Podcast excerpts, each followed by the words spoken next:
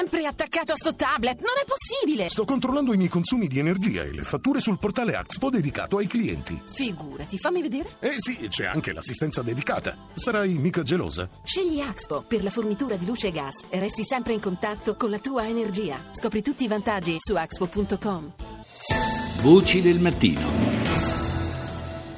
Continuiamo a parlare ora di questo straordinario flusso di migranti e richiedenti asilo. Che cosa succede dopo che sono arrivati sulle nostre coste? Per gestire un fenomeno così imponente sono state coinvolte quasi tutte le prefetture sul territorio nazionale.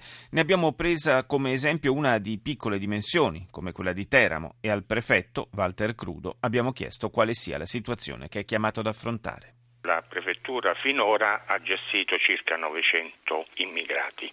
Attualmente in, eh, in Teramo ne sono eh, circa 300, ma eh, nelle strutture di prima accoglienza. E poi in un secondo tempo, eh, dato che la maggioranza sono richiedenti asilo, passano in strutture di seconda accoglienza che sono le strutture SPRAR, eh, gestite dai comuni d'intesa direttamente con il Ministero dell'Interno.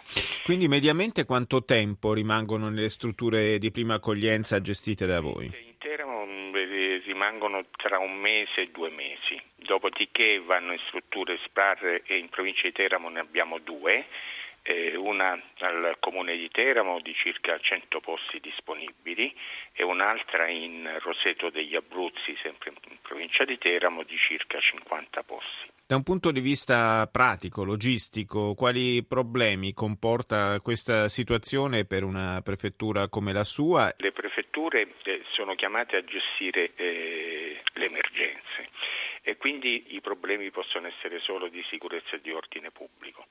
Devo eh, dire che eh, dal, dallo scorso anno finora eh, questi problemi non sono venuti in evidenza, quindi eh, diciamo è stata una eh, gestione eh, abbastanza calma. La circolare ultima del Ministero dell'Interno ci dà delle indicazioni cioè in, in caso le attuali strutture non dovessero essere eh, all'altezza di poter eh, ricevere questi uh, ulteriori migranti eh, ci indica eventualmente ecco, di trovare delle alternative anche presso eh, strutture alberghiere. Le emergenze comunque che io mi ricordo ci sono sempre state, se noi pensiamo all'Albania a suo tempo. No? no? L'Albania una, è stata una grande emergenza, però poi con il tempo si è trovato un accordo. Eh, è chiaro che in Libia il clima politico è diverso perché manca l'interlocutore. Qual è poi però il problema? Per quale motivo la Libia, che non è un paese di origine dell'immigrazione, ma è un paese di transito, certo. Perché dovrebbe fermare nel suo territorio tutta questa massa di migranti? Cioè perché dovrebbe destinare molta parte delle sue risorse a contrastare nel suo territorio un'immigrazione. Quindi e lei dice gli interventi vanno diretti altrove, all'origine? La, la fuga dai paesi di origine perché magari eh, ci sono sia le persecuzioni ma soprattutto la povertà.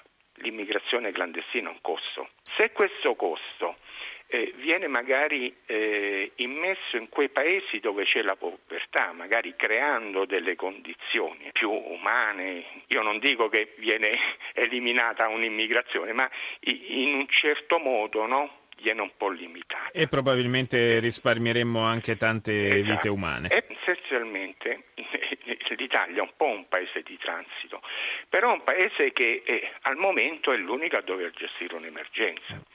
Se quando sbarcano, vengono fotosegnalati e magari un po' ridistribuiti su base europea, diciamo che in Italia si abbasserebbe pure una pressione emergenziale. Voci del mattino. Intervistato dalla televisione francese, il presidente siriano Bashar al-Assad ha negato con risolutezza che le sue forze armate abbiano fatto uso di armi chimiche. This is another fake narrative by the Western government. Why? Because we have two factories of chlorine. One of them is closed for È un'altra falsità messa in circolazione dai governi occidentali, ha detto Assad. In Siria ci sono due fabbriche di clorina. Una è chiusa da alcuni anni e non è più in uso, l'altra, la più importante, è nel nord del paese, al confine con la Turchia, ed è sotto il controllo dei terroristi ormai da due anni. A questo proposito abbiamo mandato formali documenti alle Nazioni Unite che avrebbero voluto visitare l'impianto, ma non hanno potuto raggiungerlo. Dunque, la clorina in Siria è sotto il controllo dei ribelli e non è un'arma di distruzione di massa. L'armamento convenzionale di cui disponiamo, ha aggiunto il leader siriano, è più efficace della clorina, per cui non ne abbiamo comunque bisogno e non la usiamo. Cina e Pakistan, in occasione della visita ufficiale del presidente cinese Xi Jinping a Islamabad, hanno annunciato il lancio di un piano per l'energia e di progetti infrastrutturali comuni per un valore di circa 46 milioni di dollari scusate, 46 miliardi di dollari. Un piano strategico destinato a rafforzare la cooperazione tra i due paesi, come ha sottolineato il premier pakistano. This corridor will benefit all provinces and areas in Pakistan and transform our country into a regional hub questo corridoio, ha spiegato Nawaz Sharif, garantirà benefici a tutte le province del Pakistan e trasformerà il nostro paese nel fulcro del commercio e degli investimenti. Consentirà inoltre alla Cina di creare una via più breve e più economica per il commercio e gli investimenti in Asia meridionale, centrale e occidentale, oltre che in Medio Oriente e Africa. Un reparto di paracadutisti statunitensi è arrivato in Ucraina con il compito di contribuire all'addestramento dell'esercito di Kiev. Alla cerimonia di avvio della missione erano presenti l'ambasciatore americano e anche il presidente ucraino Poroshenko. I think that our presence here in Ukraine, one, it's, it's at the request of the Ukrainian government, but I, I think it sends a strong message to anyone that the U.S. supports the independence and, and integrity of Ukraine. Credo che la nostra presenza qui in Ucraina sia più che gradita, dice il comandante del reparto, il maggiore Michael Wiseman. Siamo venuti su richiesta del governo ucraino e penso che la nostra presenza mandi a tutti un forte messaggio. Gli Stati Uniti sostengono l'indipendenza e l'integrità dell'Ucraina.